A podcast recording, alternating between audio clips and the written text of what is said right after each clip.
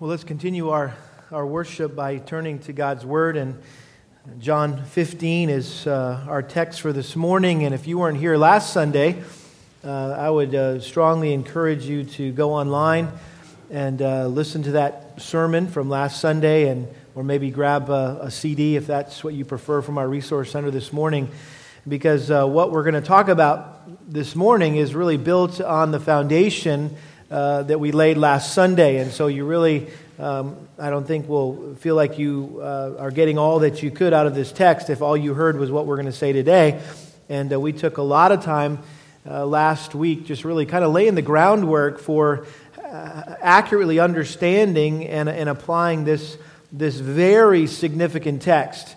Uh, in, in John's gospel. This is one of the most important passages uh, for us as Christians to understand and apply. And, and what we did last week was um, apply one of the basic uh, methods of Bible study and interpretation, and that is what's called the analogy of Scripture, where you let Scripture interpret Scripture. Uh, sometimes you come to a text of Scripture that uh, not as clear as you maybe would like it to be, and, and uh, there's maybe a, a, a couple ways you could interpret it, and you're not quite sure which way to go uh, it's always uh, helpful to go to other passages uh, throughout the Bible uh, that are much clearer. And then once you do that and you go back to this particular passage that's not as clear, oftentimes that, that, that passage clears up for you uh, in your mind in light of what the rest of the scripture teaches. Um, the simple term for that is cross referencing. Uh, and uh, I know you're familiar with that as, as good Bible students, right? You know what cross referencing is all about. Looking at other verses that basically say the same thing uh, somewhere else in Scripture. So we did that last week, and it really, I think, helped us uh, uh, understand where Jesus was going with this passage. And so, again, all that to say, please, if you weren't here last week, make sure you go and listen to that message. I think it will be helpful for you um, in light of what we're going to say today. So let me reread the text, John 15 verses 1 through 11. Jesus here in the upper room says, I am the true vine, and my Father is the vine dresser. Every branch in me that does not bear fruit, he takes away, and every branch that bears fruit, he prunes it so that it may bear more fruit. You are already clean because of the word which I've spoken to you. Abide in me, and I in you. As the branch cannot bear fruit of itself unless it abides in the vine, so neither can you unless you abide in me. I am the vine, you are the branches. He who abides in me, and I in him, he bears much fruit, for apart from me, you can do nothing. If anyone does not abide in me, he is thrown away as a branch and dries up, and they gather them and cast them into the fire, and they're burned. If you abide in me and my words abide in you, ask whatever you wish, and it will be done for you. My Father is glorified by this, that you bear much fruit, and so prove to be my disciples. Just as the Father has loved me, I have also loved you. Abide in my love. If you keep my commandments, you will abide in my love, just as I have kept my Father's commandments and abide in his love. These things I have spoken to you, so that my joy may be in you, and that your joy may be made full. Father, um, we come before you again this morning and ask that your Spirit would now illuminate our minds uh, to understand what Jesus meant by what he said here. And uh, Lord, that we'd also uh, see how this relates to our lives today as we seek to understand this passage in its context. Lord, we also want to know how to live it out in our context. And so, Lord, would you accomplish that by your Spirit this morning? And Lord, just convict those of us who need to be convicted today. Lord, uh, just, um, just affirm and comfort those who need to be comforted today. And, and most of all, Lord, we, we desire to be conformed more to the image of Christ. And so we pray you to accomplish that as well as we spend time in your word together. In Jesus' name, amen. Well, this uh, last week I had the privilege of spending time with uh, someone talking about uh, how this particular book has been really uh, making a huge impact in their relationship with Christ. This is a book I mentioned this last summer uh, called The Hole in Our Holiness the, filling the gap between gospel passion and the pursuit of godliness is by Kevin DeYoung. And uh, as he was uh, reading to me certain uh, sections that he underlined and highlighted uh, over our breakfast uh, uh, on Tuesday, I noticed as he was thumbing through the, the book that chapter 9, the title is Abide and Obey. And I was like, whoa, I'm so glad you showed me that because I forgot that that, that chapter was in this book. And I need to reread this chapter in light of what we're studying in John chapter 15 about abiding in Christ. And uh, I think what we're going to see, uh, just kind of by way of introduction here, is that a, a, a synonymous term with abide is the word obey. Or as this guy I was talking to said, the O word right? The O word. It's obey, right? Sometimes as Christians, we don't like that word. We don't like to relate to Christ based on the O word, and yet we're finding, as Jesus is talking to disciples, that's pretty much how it is, right? That, that we're going to find out that ultimately abiding in Christ, with Christ, uh, really is another way of talking about obeying Christ. And so this chapter is very helpful. And, and let me just summarize it very quickly, uh, just uh, again, just to get our, our minds directed towards this subject. I, I appreciate Kevin DeYoung in, in making a very clear distinction between justification and sanctification and not allowing those things to blur together like we mentioned this summer. And so he, he says in this chapter that uh, we need to remember that our unchanging union with Christ leads to an ever increasing communion with Christ. In other words, there's, there's a union with Christ and there's communion with Christ. And you say, well, that sounds like the same exact thing. Well, not necessarily, because when you talk about union with Christ, you're talking about what happens the moment we're justified, and communion with Christ is talking about our sanctification.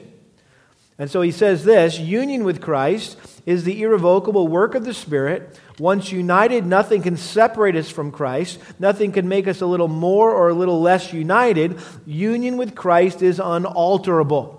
In other words, if you're a Christian, uh, there's nothing you can do, right, that will make you more united with Christ or less united with Christ. Because you have been united with Christ through salvation. However, he says, communion with Christ can be affected by sin and unresponsiveness to God's grace. It's like marriage, and this is a great example. You can't be more or less married, but you can have a stronger or weaker marriage. Uh, being married is the union, right? And, and the, the, the health of your marriage or the communication, maybe, level of your marriage, that's the, that's the communion. Uh, so, some of you have been uh, married for many years. We have one couple here who's been married 50 years, right?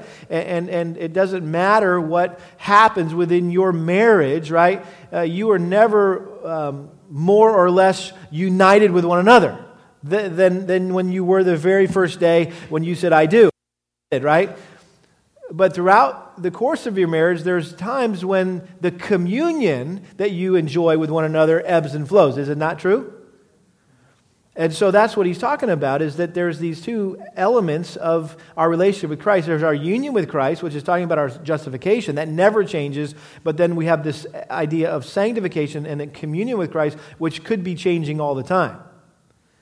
He goes on, he says this. He says, when, when I speak of communion with Christ, I mean strengthening our relationship with Him. As our communion deepens, we enjoy sweeter fellowship and interchange with Him. We grow in knowledge of Him and affection for Him, and we experience more richly His love and affection for us. And most crucially, as we deepen our commitment with Christ, seeing and savoring His grace more and more each day, we also obey Christ more fully and more freely. He says the Bible allows for no division between communion with Christ and obedience to Christ. He says walking with Christ and enjoying communion with Him involves walking as Christ did and keeping His commandments. He says if union with Christ means it is our privilege and responsibility to pursue communion with Christ, what do we actually do to enrich and enjoy this communion? And so he gets down to just really the practical matter of, of what is, how do we maintain our communion with Christ? Uh, in other words, what does it mean to abide with Christ? And he says this part of the answer is nothing. Okay?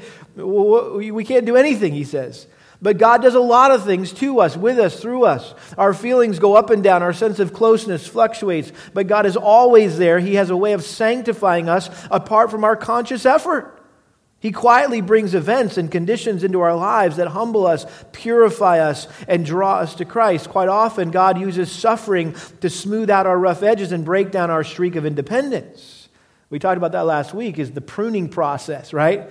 Sometimes it's very painful, but it's part of the sanctification of every believer is to be pruned by God himself. He says we may not be aware of any particular patterns that have led us to Christ, but over the years we may find that indeed our love for Jesus is stronger, our relationship with him is firmer, and our sense of his presence is stronger.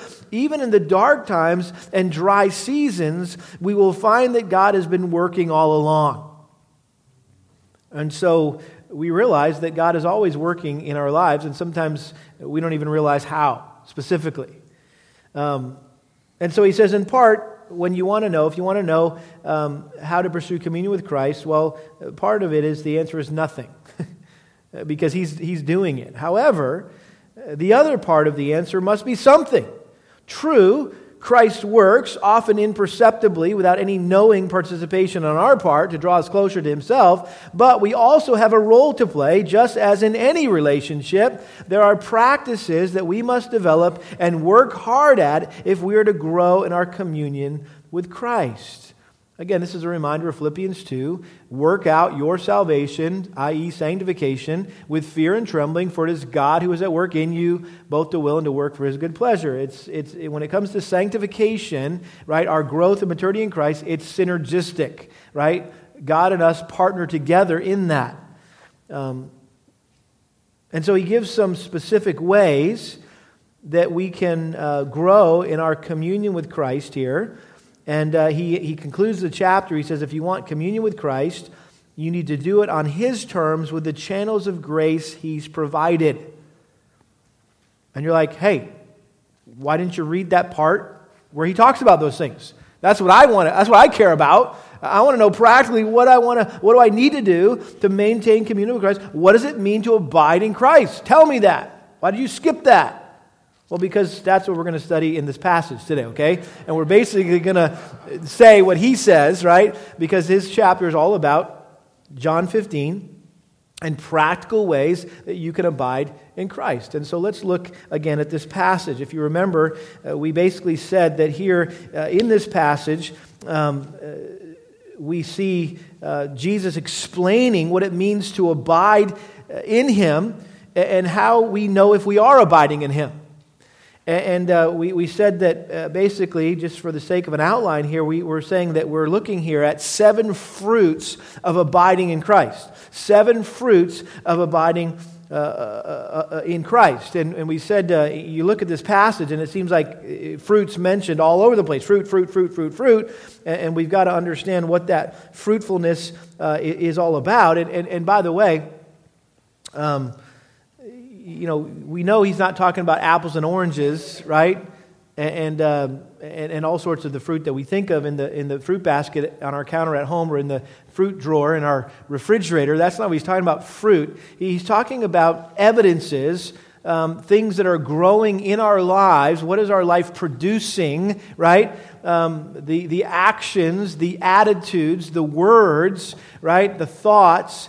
Uh, that's the fruit um, that he's describing here. Um, and, and so he's really talking about um, that uh, if, you're a believer, right, you will be producing, God will be, be producing some type of fruit in you. And just, just uh, off the top of my head, let me just throw out some fruits that I think, based on what the scripture teaches, should be evident in the life of every believer. For example, you love Jesus. That's a basic attitude, right? Commitment. You love Christ. Uh, how can you say you're a Christian if you don't love Christ? Uh, how about this? You, you have a, a hunger and thirst for the Word of God, right? That's, that's the fruit of a believer. You have a hunger and thirst for the Word of God. You want to know the Scriptures so that you can live the Scriptures. Uh, that's another thing that comes to my mind is that you, you have a desire to obey. You, you truly want to obey and honor the Lord. Now, I didn't say you obey perfectly, right? Because none of us do or ever will on this planet. Um, but, but at least that's your desire. And so when you disobey, you hate it. It frustrates you, and you, and you seek forgiveness. Um, from the Lord and from someone you may have sinned against, and then you take steps to make sure that that doesn't happen again. Um, uh, how about this? There's, there's also a, a maybe a, a burden uh, for the lost right? You're, you're truly burdened for lost people who don't know Christ, and you, you long for them to come to know Christ. That's just a, a natural fruit of being a Christian, someone who's, who's become a new creature in Christ. How about this? That you actually love other Christians. That's an evidence that you're a believer, right? That if you had your choice of hanging out, right, on a Sunday morning, uh, uh, doing something, would you rather uh, be uh, in church with your brothers and sisters in Christ or out on the golf course or out on the boat with, you know, your unsaved friends or at the mall with your unfriend, friend, you know, your unsaved girlfriends, right? Why? The point is you have way more in common, right, with Christians than you do non-Christians, right? Those are just some evidences, some fruits. Uh, that's the kind of uh, thing you should be thinking about when he's talking about fruit. However, this passage uh, is not ultimately about fruit. It's about how that fruit is produced in us. And that is by what? Abiding in Christ. And so, really, this passage is really all about uh, abiding in Christ, is the key to living a fruitful or, or, or a productive life. And so there's a, there's a direct connection here between abiding in Him and bearing fruit. And so we're talking about seven fruits of abiding in Christ. And, and some of these fruits, as you'll notice as we go through these, are, they're not just the fruit of abiding in Christ. In some way, they're the means to abiding in Christ. And sometimes they, you know, it's almost like they blend together, they blur together, and you're like, man, is this, is this a evidence that I'm abiding in Christ, or is this a means to abiding in Christ? And the answer is yes, it's both. And so we looked last week, um, just to begin, at the first fruit, which was we are consistently convicted by Christ's word. That was the first fruit of abiding in Christ. We are consistently convicted or corrected by Christ's word. And we looked at verses 1 through 3 that say that Jesus said, I am the true vine, and my Father is the vine dresser. Every branch in me that does not bear fruit, he takes away, and every branch that bears fruit, he prunes it so that it may bear more fruit. You are already clean because of the word which I have spoken to you.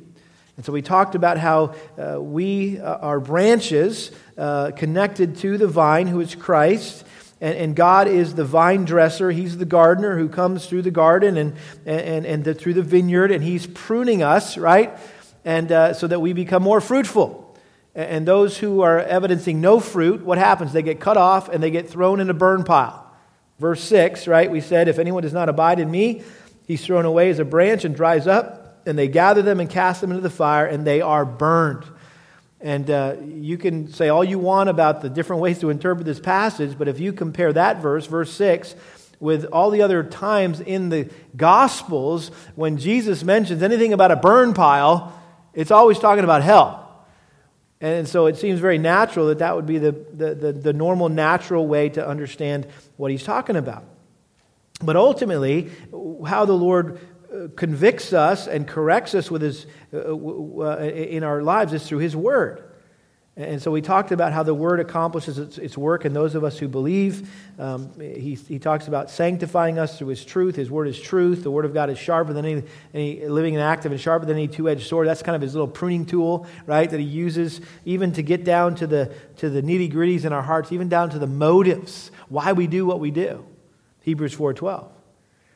And so in order for the word to do its work, however, we need to abide in Christ. And so that's where we left off last week. And I said, come back to find out what it means to, actually abide in Christ. So we're going to move to our second fruit of abiding in Christ, and that is that we are consistently connected to Christ's power.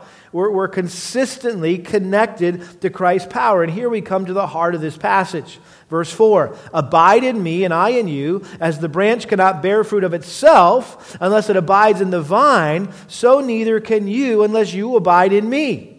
I am the vine, you are the branches. He who abides in me and I in him, he bears much fruit, for apart from me you can do nothing. If you don't have that last phrase of verse 5 underlined or starred or circled or bracketed in your Bible, this would be a good time to do that.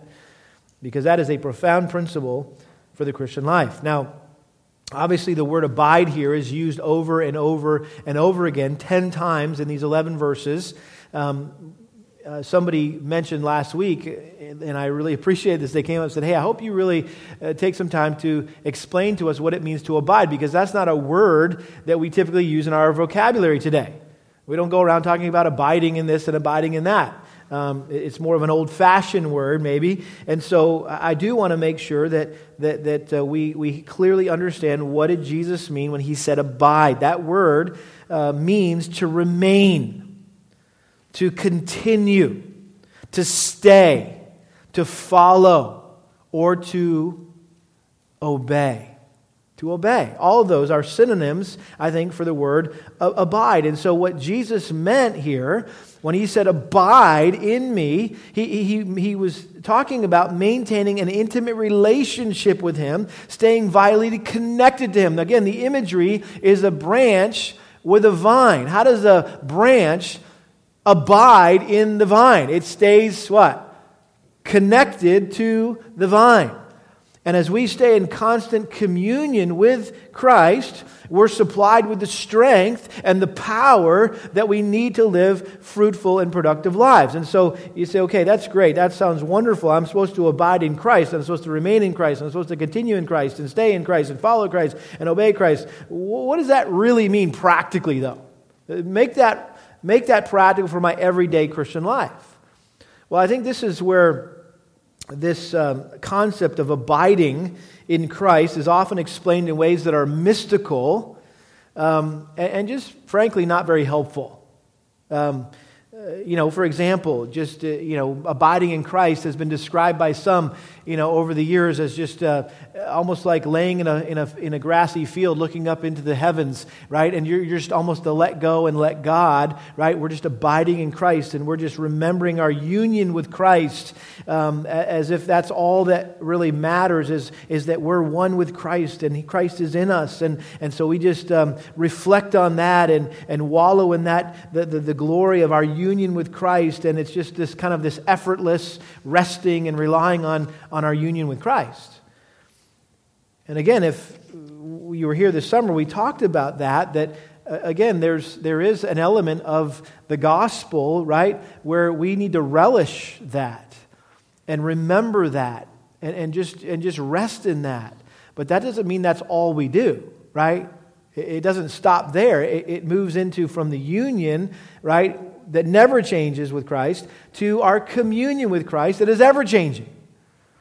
And oftentimes it's dependent on what we're doing or not doing to stay connected to Christ.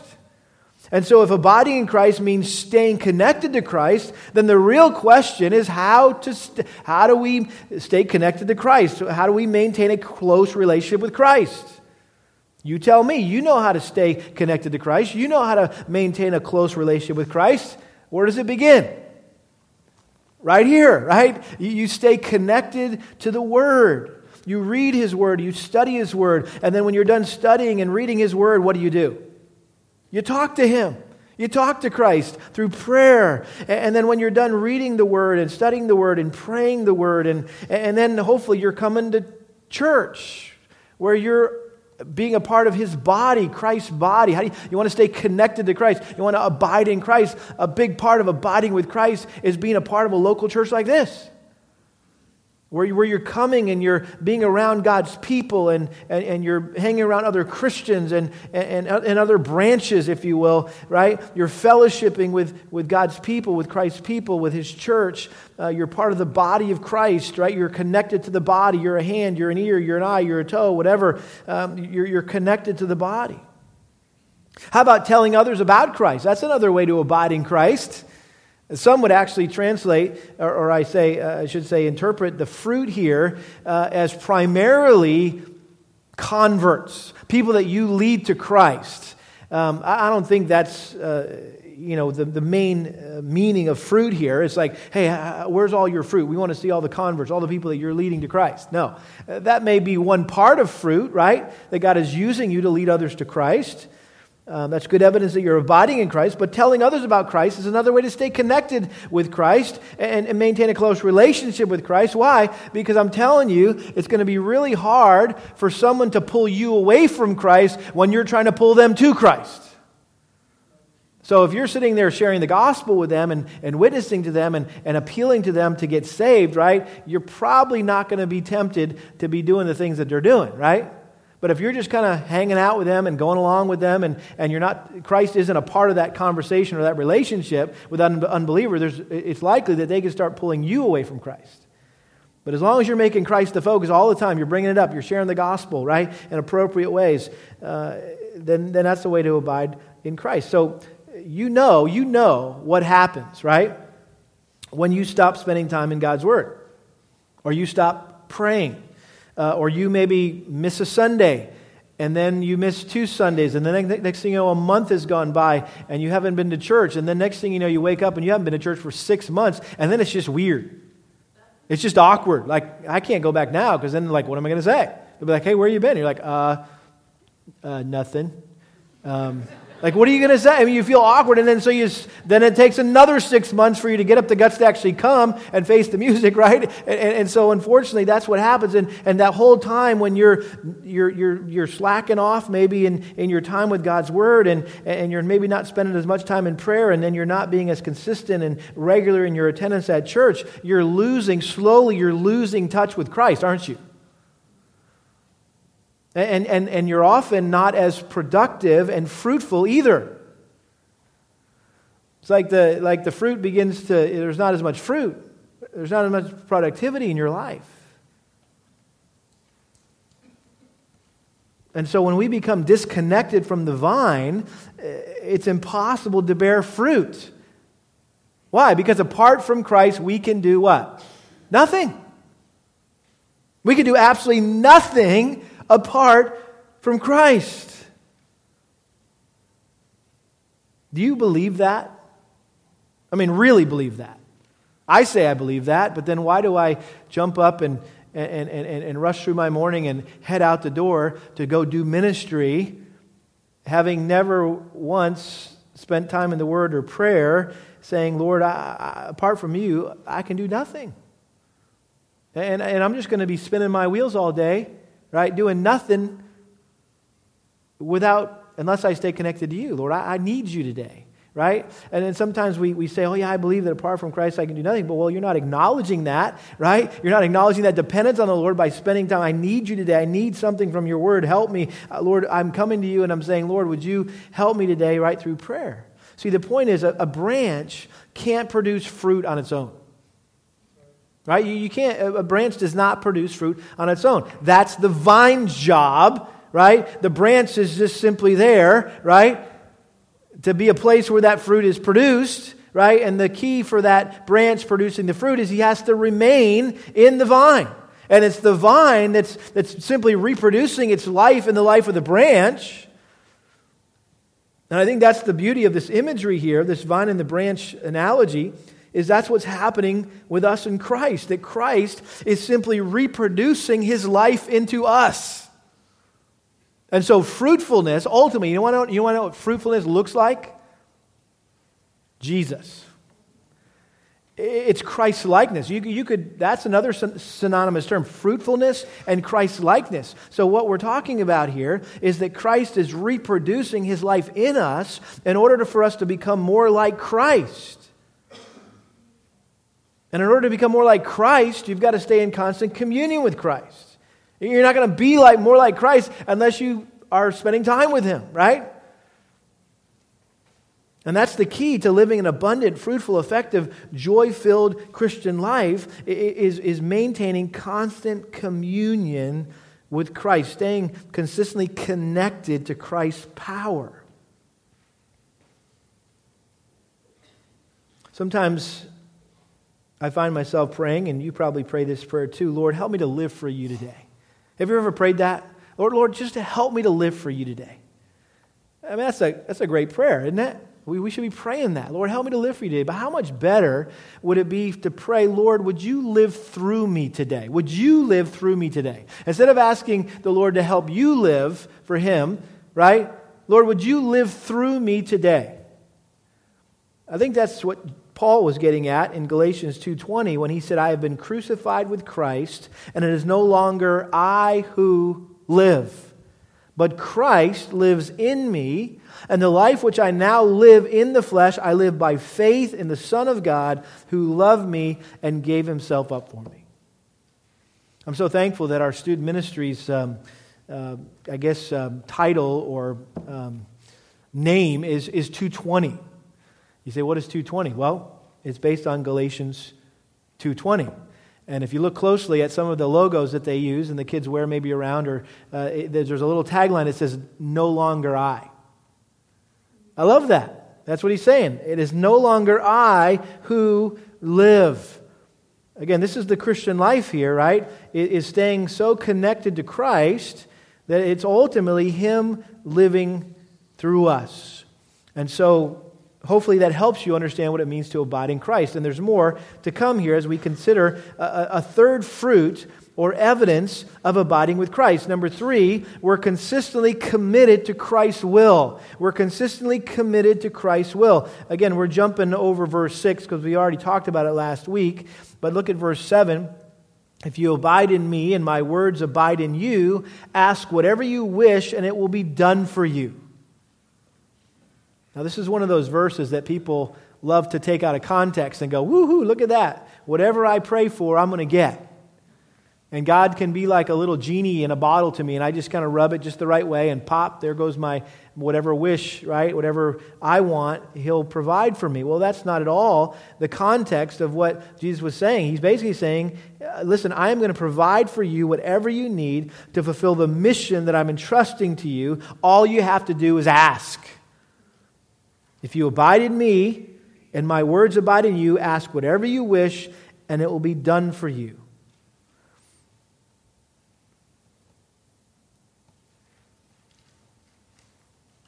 Jesus had already made a similar promise to them in chapter 14. Notice back in uh, chapter 14, verse 13 whatever you ask in my name, that will I do, so that the Father may be glorified in the Son. If you ask me anything in my name, I will do it. And so it's not enough just to say, hey, I want this, right? You need to be praying in His name, in the name of Jesus, which means asking what He would ask for.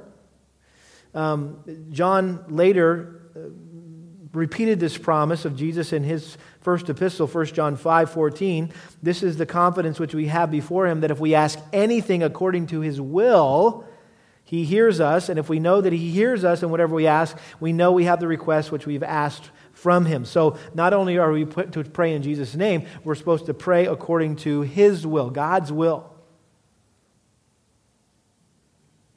And here in John 15, we have a third qualification, right? It's not enough to pray in the name of Jesus. It's not enough to pray according to God's will, but you need to also be abiding in Him, and His words need to be, be abiding in you. In other words, you're living a life of obedience, right? Um, the Lord will not regard uh, or not hear our prayers if we have iniquity in our hearts, right? That's what He says. It's not that He doesn't hear our prayers, He's not going to answer our prayers if we have sin in our hearts. And so the point is this, okay? How does this all come together, okay? The more we abide in Christ, the more His will becomes our will, right? Because we're talking about abiding in Christ is, is really, we're talking about becoming more and more like Christ. And that doesn't mean just in our actions and our attitudes, it also means in our will. That we start wanting what He wants rather than what we want. And so, as you spend more time with Christ, abiding with Christ, and abiding in His Word, right, His will becomes your will. In the same way, His actions become your actions, His thoughts become your thoughts, right? And, so, the more you pray, the more consistent you'll, you'll be asking for what He wants rather than what, for you, what, than, than what you want. And, and when that's the case, He's obviously going to answer those re- requests. Because you're, when you're only asking for what he would ask and only asking for things that you know would please him, you know you're going to get answered that prayer. And so we're consistently committed to Christ's will. That's a fruit of being or of, of abiding in Christ. Well, there's more. Number four, another fruit here of, of abiding in Christ is that we're consistently confirmed as Christ's followers. We're consistently confirmed as Christ's followers. Verse 8 My Father is glorified by this, that you bear much fruit and so prove to be my disciples. You will know them by their what? Fruits. That's what Jesus said. You'll know who's who by their fruits. And again, notice the progression. I mentioned this last week. Verse 2, he talks about bearing fruit. Um, verse 5, he talks about much fruit. And then here in verse 8, again, he, he, he, he emphasizes much fruit. It goes from fruit to more fruit to much fruit. And this should be the pattern of our lives. We just be, should be becoming more and more fruitful the longer we walk with the Lord, the more we abide with Christ. And so, what Jesus is saying here is it brings God great glory. My Father is glorified by this. What? When our lives grow and flourish and we produce a whole bunch of fruit. And the more we exhibit the character and the conduct of his son, because that's what we're talking about, the fruit that's being produced, Christ is reproducing his life in us as the branch, right? And what's popping out in us, in our lives, is the character and conduct of Christ. And the more that we exhibit the character and conduct of his son to a lost and dying world, right, the more God gets glory from us and, the glory that he deserves. And so, as we abide in Christ, He produces fruit in our lives, which, which again is evidence that we are true followers of Christ.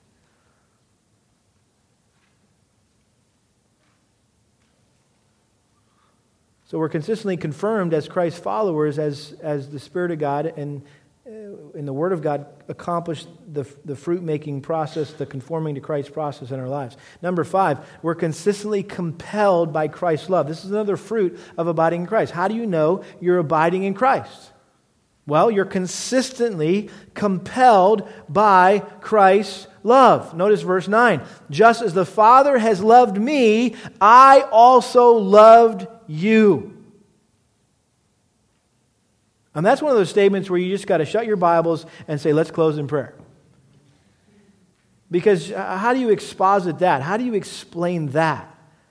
That the Father, right, that Jesus loves us like the Father loves him? How much does the Father love the Son? Yeah, like beyond our comprehension, right? Infinite, an infinite amount of love. So, how much does Jesus love us? The same way, it's an infinite love that we cannot even begin to comprehend. That's why Paul, when he was uh, writing to the Ephesians, he prayed that they would be able to uh, be rooted and grounded in love and would be able to comprehend with all the saints what is the breadth and the length and the height and the depth, and to know the love of Christ which surpasses knowledge. In other words, he was praying that they would comprehend the incomprehensible that you would comprehend how much God loves you in Christ. So when you begin to think about that and meditate on that statement that just as the Father has loved me, I have also loved you, and that should just blow your mind. That should be something like, what else are you going to think about? I mean, there's no greater thought in the universe, right, that could possibly fill your mind during the day than that. Now, I know you got to go to work, and you got to do some other things with your mind during the, the, the, the, the day and during the week. You just sit around and, you know, lay in bed and think about the love of Christ for you. But, but I mean, what, what more, what should captivate your thought more than that? You should be captivated by this glorious thought and, and not just captivated by it, but it should compel you uh, to live a certain way. And, and that's what Paul said in 2 Corinthians 5, verse 14. For the love of Christ controls us.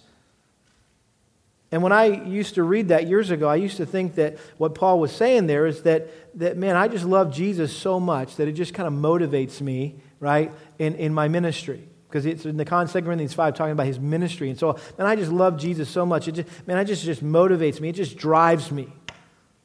My love for Christ is what drives me.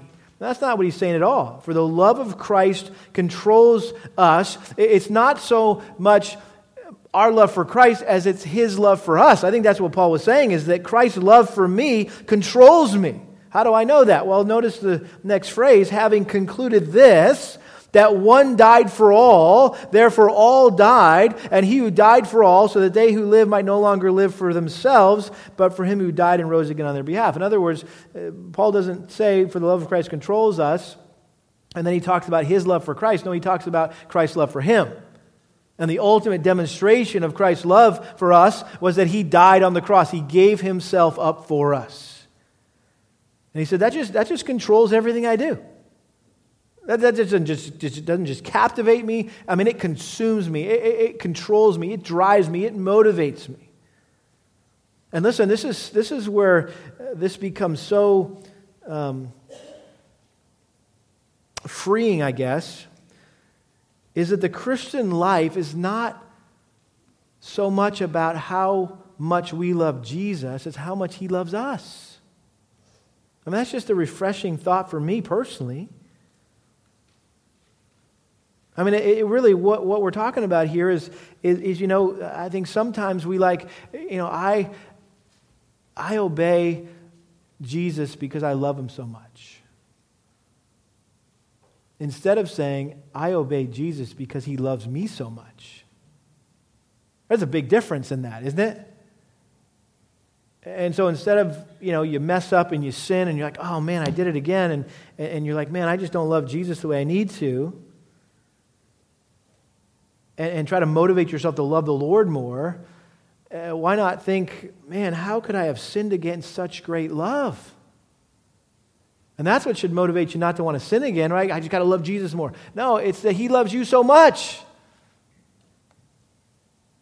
And so, again, uh, he says here, abide in my love. He says, just as the Father has loved me, I have also loved you. Abide in my love. So here again, is, is, is there's an evidence here that you're abiding in Christ. When you're captivated, you're, you're, you're, you're, you're, you're compelled uh, by Christ's love here. But at the same time, that's part of abiding in Christ, right? Is that you're just captivated, you're, you're, you're meditating on, you're, you're consumed by his love for you.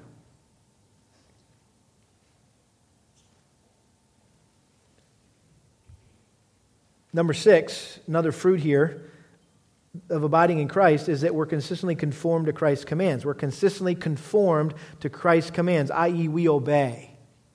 We obey. And notice he says, uh, I have, uh, just as the Father's loved me, I have also loved you. Abide in my love. You say, okay, what does that mean? Again, does that mean just lay out in the field and look up into the heavens and just think about how much Jesus loves you? Right? Uh, I think that's part of it to be remembering the, the, the awesome love that God has for us. But then notice how practical Jesus makes it in verse 10. He says, If you keep my commandments, you will abide in my love. How do you abide in the love of Christ? It's not just thinking about the gospel, it's about obeying the gospel. Just as I have kept my Father's commandments and abide in his love. How did Jesus abide in his Father's love? By obeying him. And I think what Jesus is saying is that, that, that, he perfectly obeyed his Father's commandments, and as a result, he constantly enjoyed his Father's love. There was, there was, there was, there was unbroken fellowship with his Father. As long as he obeyed, right? As long as he honored his Father, there was, there was nothing ever came between them. The only time something came between the Father and the Son was what? The cross. When, when, when Jesus became sin for us, right? That's when his fellowship with the Father was broken for that moment in time. And rather than enjoying God's love, he experienced God's wrath.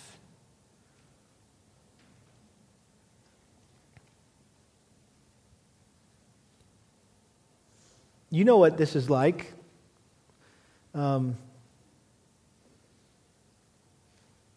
in your relationship with the Lord, right? When you when you obey the Father, right, there's just this unbroken fellowship with Him, and it's just, you know, your relationship is with the Lord is blissful. It's a, it's, it's a blessing. It's, it, you feel close, you feel intimate. But as soon as there's sin, right, what happens? There, there's broken fellowship. You're no longer abiding, right? When you're disobeying, you're no longer abiding with Christ. And so there's a separation, there's a disconnect between you and the Lord. And if you if you can't relate to that, Think about your kids, right? When, when, when maybe there's some sin involved in, in maybe one of your kids' life and, and you feel like there's broken communication, there's a broken relationship, there's a disconnect in your relationship with one of your kids. Well, why is that? Because there's some sin going on, there's some disobedience going on, and so obviously there's going to be a disconnect. And when that happens between you and one of your kids, right, the first thing you should think about is, oh, this is what it feels like.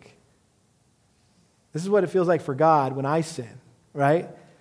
You, you long to have fellowship with your kid, you long to uh, be intimate with your kid, but there's no intimacy. Why? Because there's sin. And, and it breaks your heart, and it breaks the heart of God, right, when we sin. And so, again, abiding in my love here is not some emotional, mystical experience. It's simply living a life of obedience that's motivated by his great love for us. Again, Jesus has kind of been setting a pattern here.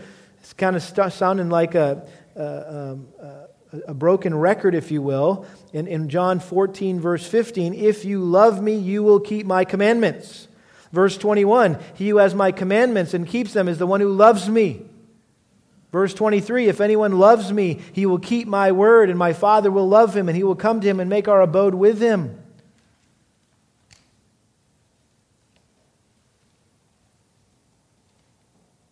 And so we need to consistently be conformed to Christ's commands. That's how we abide in Christ. That's evidence, right, that you're living a life of obedience.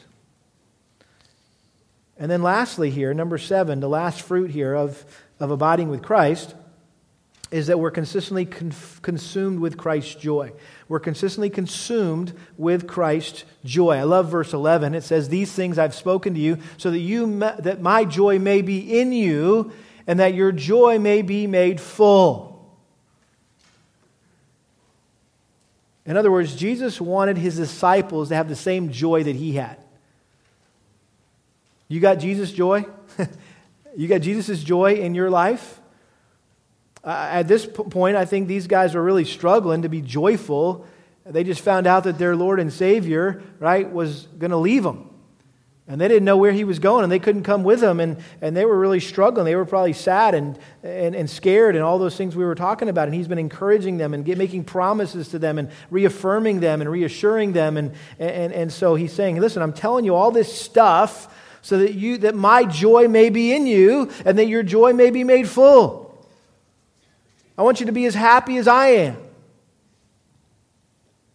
You say, what made Jesus happy? What made Jesus so joyful? It, brought Jesus great joy to commune with his Father, to serve and obey his Father, to please his Father. Nothing made Jesus happier than to make his Father happy. And when we abide with Christ, and we commune with Christ and we serve and obey Christ and we seek to please Christ, guess what? Our lives will be filled with the same joy. When, it, when our heart is that, that, that nothing makes us happier than to make you happy, Jesus, right? I mean, that's, that's the, the pinnacle of joy. And if we lack joy in, in our life, it's either because we don't know Christ or we're probably not abiding in Christ. We're not obeying Christ. And, and, and, and, and you know as well as I do, nothing robs us of joy more than sin. When you sin, right, you choose to be sad. And, and, and oftentimes it leads to depression. And I'm not saying, don't, don't hear me say, you know, all depression is a result of sin. Um, but I think that's a good place to start in evaluating why am I feeling depressed right now? Uh, typically, uh, in my experience, when I'm feeling depressed, it's because I'm either doing something I know I shouldn't be doing, or I'm not doing something I know I should be doing.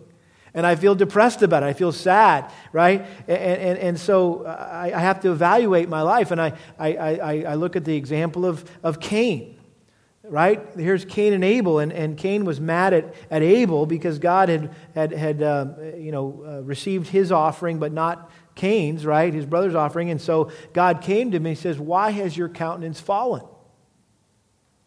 God says, I can see it all over your face, Cain, right? You're depressed. You're sad. You're gloomy. Why is your countenance fallen? And then he says, as if God didn't know, he says, he says, Will not your countenance be lifted? If you do right, if you do right, he says, if you do right, will not your countenance be lifted? He says, I know what you're thinking. I know you're thinking about murdering your brother. That's why you're so sad. If you do the right thing, will not your countenance be lifted?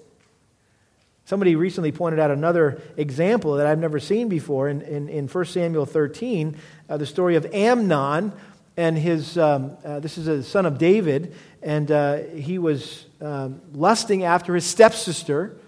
Um, and, and, and, so somebody saw him and said, Hey, Amnon, what's, what, what's your, uh, why are you so sad? Why are you so depressed? And he confessed. He said, I, am having these desires towards my sister, and, and, and which he ultimately acted on.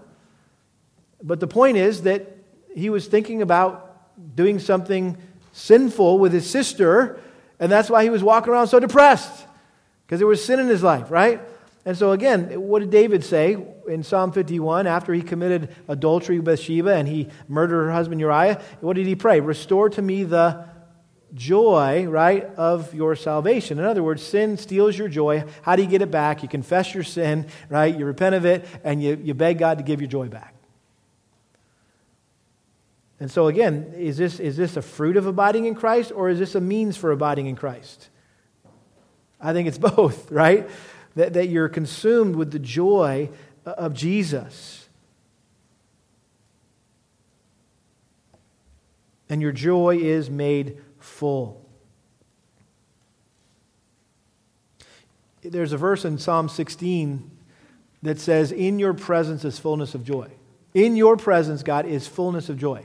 And I've often thought about that when, when I maybe am sad or depressed or just not, you know, I'm just not a happy guy, you know. I'm not happy around my wife or my kids, and I'm thinking, well, what's the deal with that? Well, why? why? Well, that's to me evidence that I have not been in the presence of the Lord.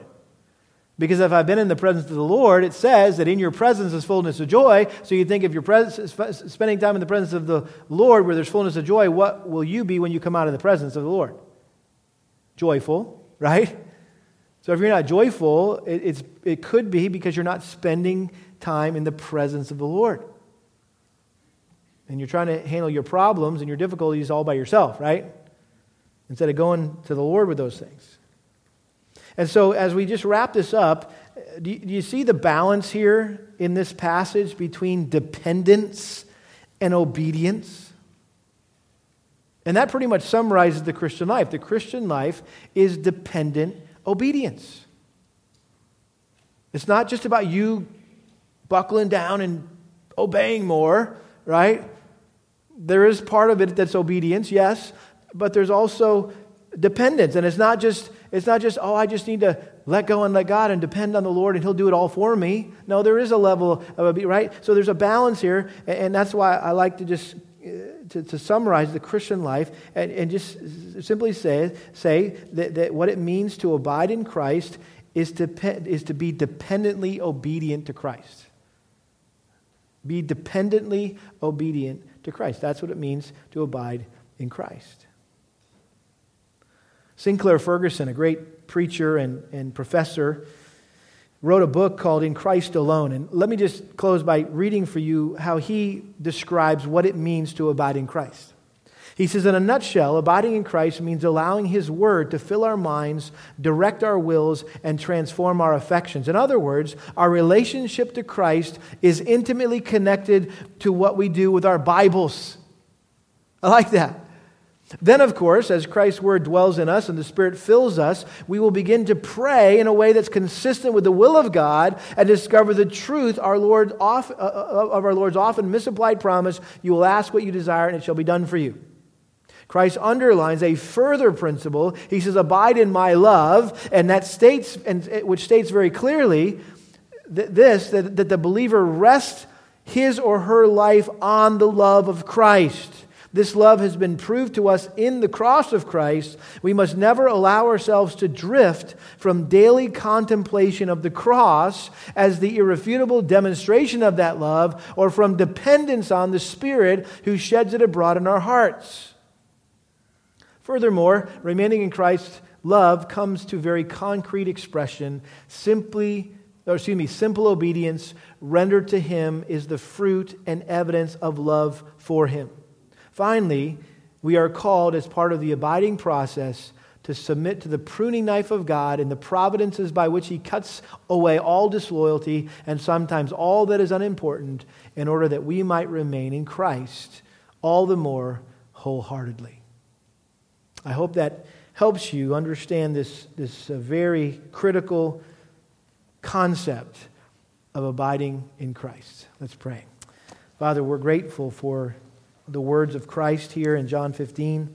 And while on the surface they may appear confusing, um, really at the end of the day, they're not very confusing at all. They're rather clear. Uh, what's difficult is actually applying them and, and doing the things that, that we know um, you have provided us uh, to as means to uh, cultivate an intimate relationship with Christ and to abide with Christ and stay connected with Christ. And so, would you help us, Father, by your Spirit, completely dependent on your Spirit and the strength which Christ provides, Lord, to be faithful, to have our quiet times, and, and to be regularly um, involved in the church. Um, not just popping in and out on Sundays and really not ever connecting, but Lord, to be really connected with one another here at this church. And as we stay more connected with one another here at this church, we know that, Lord, we'll be more connected with you. And Lord, help us always to see that uh, all of this is really a means to an end, and that's to bring the gospel, the good news of salvation, to the lost people in our lives our family members, our friends, our coworkers, our classmates, Lord, that we would remember this week that we have the glorious privilege of telling them about Jesus and how they could have the joy of knowing that their sins are forgiven and that, that they would never have to fear your wrath, but they could only know your love in Christ. We pray this in his name. Amen.